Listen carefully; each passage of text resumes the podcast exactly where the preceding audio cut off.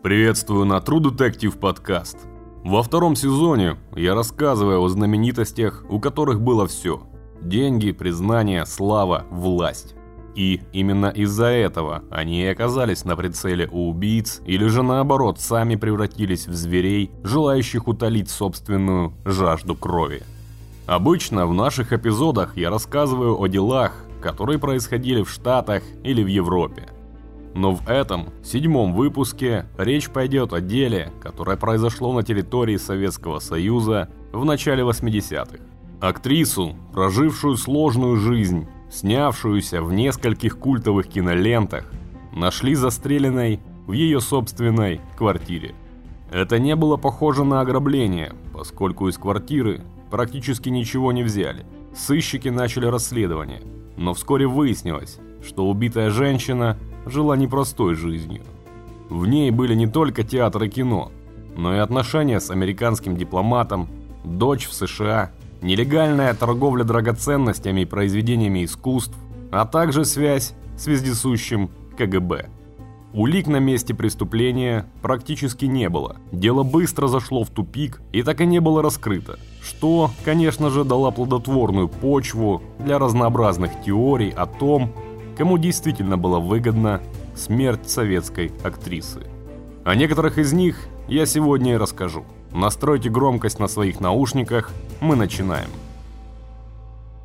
Глава 1. Знаменитая актриса и дочь врага народа. Зоя Федорова родилась 21 декабря 1909 года в Санкт-Петербурге. Семья будущей актрисы была далека от творчества – Отец Зои Алексей Федоров был рабочим, а его жена – домохозяйкой. После прихода большевиков к власти семья перебралась в Москву, и Федоров стал руководить паспортной службой в Кремле. Зоя пошла в столицу в школу и увлеклась там театром. Девочка занималась в драм-кружке и мечтала стать актрисой. Родители эти мечты не одобряли и не поддерживали. Настояли на выборе нормальной специальности – так что после окончания школы Зоя пошла работать счетчицей в госстрах. Но мечты о карьере актрисы она не оставила и в 1930 году поступила в училище при театре революции. Талантливая студентка быстро обратила на себя внимание режиссеров и начала карьеру с эпизодических ролей в художественных фильмах «Встречный» и «Гармонь». Затем, сразу после окончания училища, на нее посыпались роли в разных кинолентах. Ее стали узнавать на улицах. Личная жизнь молодой актрисы тоже была бурной. Еще будучи студенткой, Зоя вышла замуж за актера Леонида Вейцлера. Но брак вскоре распался. Закончился разводом и второй брак с актером Владимиром Рапопортом. Третьим избранником Зои стал герой Советского Союза летчик Иван Клещев – который, впрочем, через несколько лет погиб на фронте. В это время в семье Федоровых случилась трагедия. Тяжело заболела мать Зои. Врачи ей поставили страшный диагноз – рак. В попытке спасти жену отец Зои пригласил домой врача-немца, которого считали большим экспертом. Но и он не смог ничем помочь. Мать Зои вскоре умерла. А через несколько месяцев в дом к ее отцу постучали – на дворе был 1938 год. Повсюду шла охота на шпионов. В разгаре были сталинские репрессии. Как выяснилось, визит немца в дом Федоровых не остался незамеченным, и кто-то написал на Алексея донос. Его обвинили в шпионаже в пользу Германии и Великобритании. Быстрый суд и ужасный приговор – 10 лет лагерей. Интересен тот факт, что клеймо дочери врага народа никак не помешало Зои строить актерскую карьеру дальше. Она получала роль за ролью, ее актерские способности были дважды отмечены сталинской премией. Федорова завела знакомых среди самых высокопоставленных чинов в стране. На награждении премией ее представили самому Сталину, а ее работы отмечал даже Берия – Этим, кстати, молодая актриса поспешила воспользоваться. Она обратилась к наркому внутренних дел СССР с просьбой помиловать ее отца, и тот согласился. Взамен, по некоторым данным, Берия предложил актрисе вступить в диверсионный отряд. на случай, если немцы возьмут Москву. И Зоя согласилась. В 1941 году отца Федоровой действительно отпустили. Однако домой он вернулся серьезно больным. На тяжелых работах в лагере Алексей отморозил себе руки, в результате чего все пальцы ему ампутировали. На свободе он прожил всего три месяца и умер в постели в квартире своей дочери. К концу войны в 1945 году в жизни Федоровой состоялась судьбоносная встреча. На приеме в честь Дня Красной Армии она познакомилась с главой военной миссии США, 46-летним Джексоном Робертом Тейтом. Их отношения продлились всего год, но он стал отцом единственного ребенка актрисы, дочери Виктории. В 46 году Тейта выслали из Союза, якобы за шпионаж. И это не могло не отразиться на судьбе актрисы.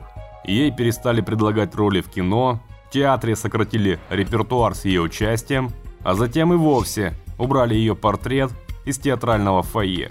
Вскоре актрису также обвинили в шпионаже в пользу США и на время следствия поместили в СИЗО Лефортово, там с известной актрисой не церемонились. Сохранившиеся свидетельства говорят о том, что ее часто избивали. А когда появились подозрения, что Федорова планирует свести счеты с жизнью, ей сломали пальцы на обеих руках. Целый год она провела в СИЗО. Затем состоялся суд, на котором Федорову признали американской шпионкой и присудили 25 лет лагерей. Не смягчили наказание ни слабое здоровье женщины, ни грудной ребенок. Ее имущество и деньги были конфискованы, а саму Зою отправили в тюрьму, известную как Владимирский Централ. Содержалась женщина в тяжелейших условиях.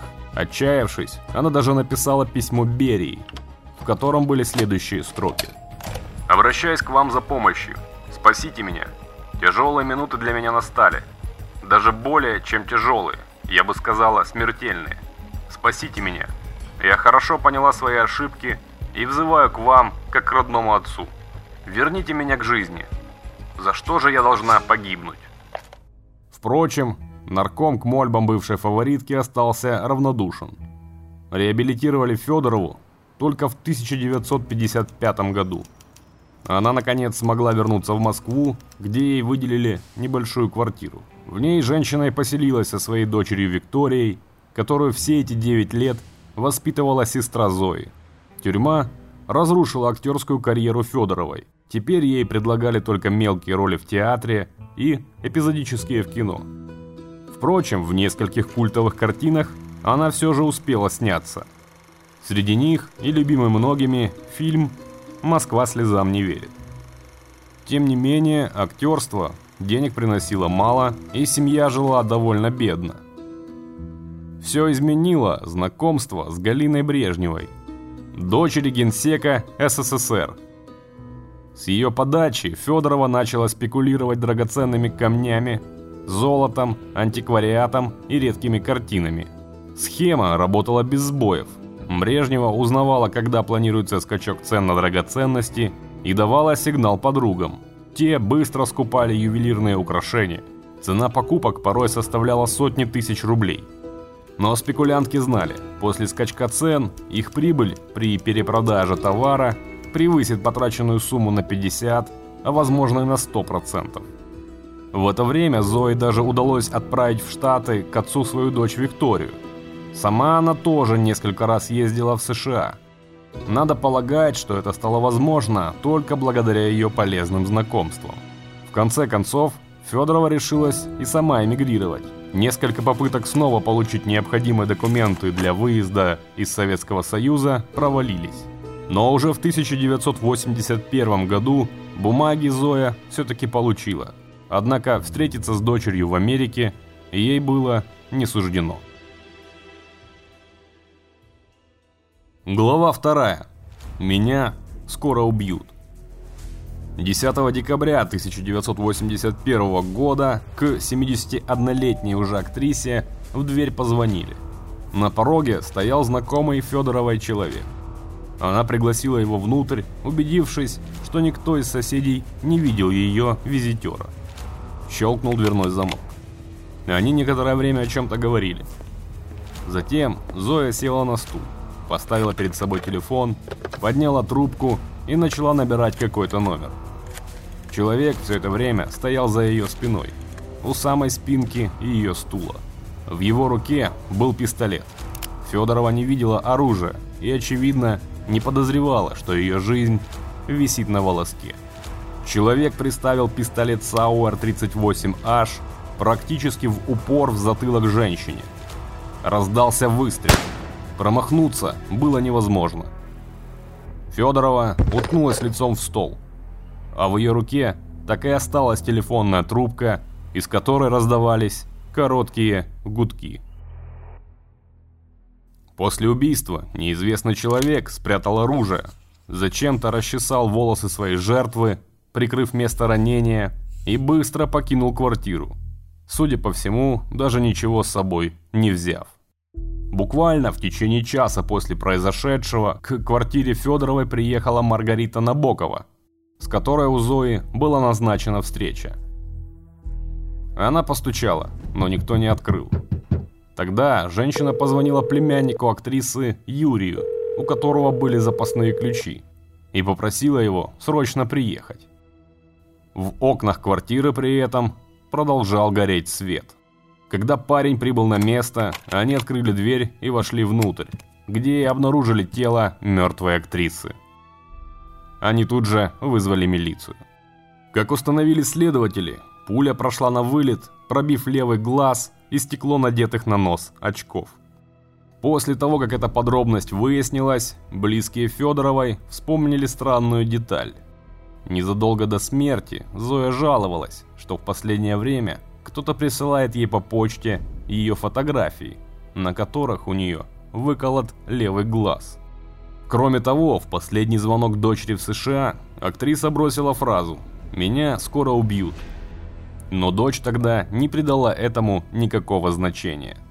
Из воспоминаний Бориса Кривошеина, бывшего начальника угрозыска, который одним из первых прибыл на место преступления. Первое, что бросалось в глаза, под стул натекла лужа крови. Сначала, ничего не трогая, провели внешний осмотр. Самое интересное, что мы все-таки были уже не новички. Кое-что видели и кое-что понимали. А здесь мы не могли определить, от чего она умерла. Я взял ее руку, потрогал пульс. Пульса нет, но тело было еще теплое. Эксперты по баллистике быстро установили марку пистолета, из которого была убита женщина. В СССР подобные пистолеты были зарегистрированы лишь у троих граждан, но все они оказались непричастны к убийству. Установить номер телефона, куда хотела позвонить Федорова перед смертью, также не удалось. Внимательно осмотрев квартиру, милиция отметила, что следов взлома на дверном замке не обнаружено. Федорова сама впустила своего убийцу. Более того, очевидно, что она хорошо его знала. Об этом косвенно говорил и тот факт, что на столе стояли две чашки и тарелка с пирожными. Очевидно, что у Зои с загадочным стрелком состоялось дружеское чаепитие. В пользу версии о том, что убийца был знаком актрисе, говорил и тот факт, что при посторонних Федорова практически никогда не надевала очки. Да и мало знакомых людей в квартиру она не пускала, разговаривала с ними через дверь или во дворе. Под подозрение сразу же попали все родственники убитой, вплоть до юного внучатого племянника, которого для допроса сняли с занятий в школе. Следователи не исключали, что Федорову мог убить и племянник Юрий, но у него оказалось железное алиби. Кроме того, работавшая в подъезде консьержка сообщила следователям, что в тот роковой день к Федорову приходили лишь Набокова и племянник. Других посетителей не было. Следовательно, убийца проник в подъезд через чердак. Явных следов ограбления в квартире не было. Однако исчезло кольцо стоимостью 50 тысяч рублей и некоторое столовое серебро. Во время обыска в квартире артистки оперативники обратили внимание на то, что на полу и на полках было множество бирок от ювелирных изделий. Но самих драгоценностей сыщики так и не нашли. Зато обнаружили крохотную кладовку-тайник, которая была доверху забита дамскими сумочками. В одной из них оперативники нашли 3000 рублей, а в другой – золотую цепочку. Остальные были пусты. Но вряд ли сумочки могли быть целью убийцы. Вскоре милиционерам удалось выйти на след спекулянта, который продал пропавшее кольцо Федоровой. У оперативников также появилась информация, что он нелегально владеет пистолетом Sauer 38H. Было решено задержать подозреваемого. Но когда тот увидел приближающихся к его двору правоохранителей, он вскочил в проезжающее мимо такси и попытался скрыться. Следователь Борис Кривошеин, который также прибыл на задержание, среагировал мгновенно. Он выскочил на проезжую часть и остановил первую проезжавшую мимо машину. Запрыгнув на пассажирское сиденье, он скомандовал водителю мчать вслед за такси. Погоня по улицам города продолжалась несколько минут. В конце концов, Кривошеин приказал водителю брать такси на таран. Таксист понял, что собираются предпринять его преследователи, и резко остановил свой автомобиль. Подозреваемый был задержан и доставлен в отделение. Но более детальное разбирательство вскоре показало, что к убийству Зои Федоровой он был не причастен. Найти убийцу по горячим следам не удалось, и дело постепенно превращалось в глухаря.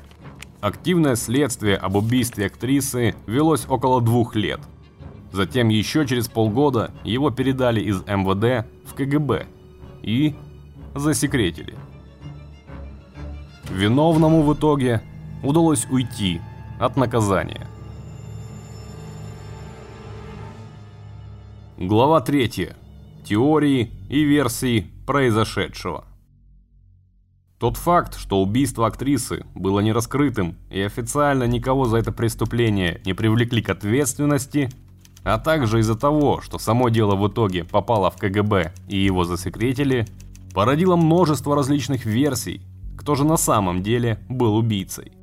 Одна из них заключается в том, что Федорову могли устранить из-за ее подпольной бриллиантовой деятельности. Благодаря ей актриса знала много криминальных схем и причастных к ним людей, а потому могла быть убита как ненужный свидетель. Сыщики не исключали, что после очередного отказа в разрешении на выезд Федорова могла шантажировать какого-нибудь высокопоставленного участника бриллиантовой цепочки и за это получила пулю в голову. Кроме того, выяснилось, что незадолго до смерти Федорова сумела переправить дочери в США одну из дорогих картин. Актриса предполагала, что денег от продажи полотна им с дочерью хватит надолго. Но когда Виктория попыталась продать картину, то выяснилось, что это была подделка. Не исключено, что Зоя, узнав об этом, связалась с продавцом. Видимо, в ходе этого разговора она требовала у обманувшего ее продавца вернуть деньги. Вероятно, слишком надавила, или же этот ее знакомый боялся разоблачения и не хотел возвращать взятые средства. Тогда он и решил избавиться от Федоровой, явившись к ней в квартиру и пустив ей пулю в голову. Кроме того, согласно этой теории, у актрисы была собрана внушительная партия бриллиантов, которые она готовилась переправить за границу. Это также могло стать поводом для ее устранения. Приписывали убийство Зои Федоровой и сотрудникам КГБ. Ходили слухи, что актриса сотрудничает с чекистами еще с 40-х, а возможно даже с 20-х годов. Якобы ее завербовали после дела Кирилла Праве, которого обвинили в шпионаже. С ним молодая Зоя познакомилась на одной из вечеринок. Когда Праве был арестован, НКВД начали разработку всего его окружения, в которое попала и Федорова. По этому делу проходили 12 человек, 10 из которых были расстреляны. Федорову же вывели из дела в связи с изменением статуса. Другими словами, она согласилась работать на политическое управление. Кроме того, ее встреча с Джексоном Тейтом тоже могла быть не случайной. есть версия, что Зое предстояло выведать у американца как можно больше государственных тайн. Но в дело вмешались чувства, что не понравилось вероятным начальникам Федоровой. Ее любовника спешно выслали из страны, а саму Зою отправили за решетку. Впрочем, ее работа на КГБ могла продолжиться и после освобождения из лагерей. Косвенно это подтверждает тот факт, что Федорову трижды спокойно отпускали к дочери в США. Тем не менее, ни одна из этих версий не является документально подтвержденной и скорее больше относится к слухам. Зою Федорову похоронили в Москве на Ваганьковском кладбище. При этом ее дочь Виктория так и не смогла приехать на похороны из США. По одной из версий, она опасалась за собственную жизнь и поэтому не решилась лететь в СССР. По другой, она все же подала необходимые документы, но в советском МИДе ей в визите отказали. Это был True Detective подкаст. Наши новые эпизоды выходят на YouTube, а также на подкаст-платформах. Apple Podcasts, Google Подкасты, Яндекс.Музыка и других. Если вам понравился этот выпуск, обязательно подпишитесь на нас на одной или всех из вышеперечисленных платформ. Также мы будем признательны, если вы поделитесь этим эпизодом со своими друзьями или расскажете о нашем проекте в своих социальных сетях. В нашем телеграм-канале вы также найдете дополнительные материалы по этому делу. А потому рекомендуем подписаться и на него тоже. При желании вы также можете поддержать наш подкаст на Патреоне. Все ссылки в описании. Спасибо за ваше время. Берегите себя и помните, нет на свете страшнее и опаснее зверя, чем человек.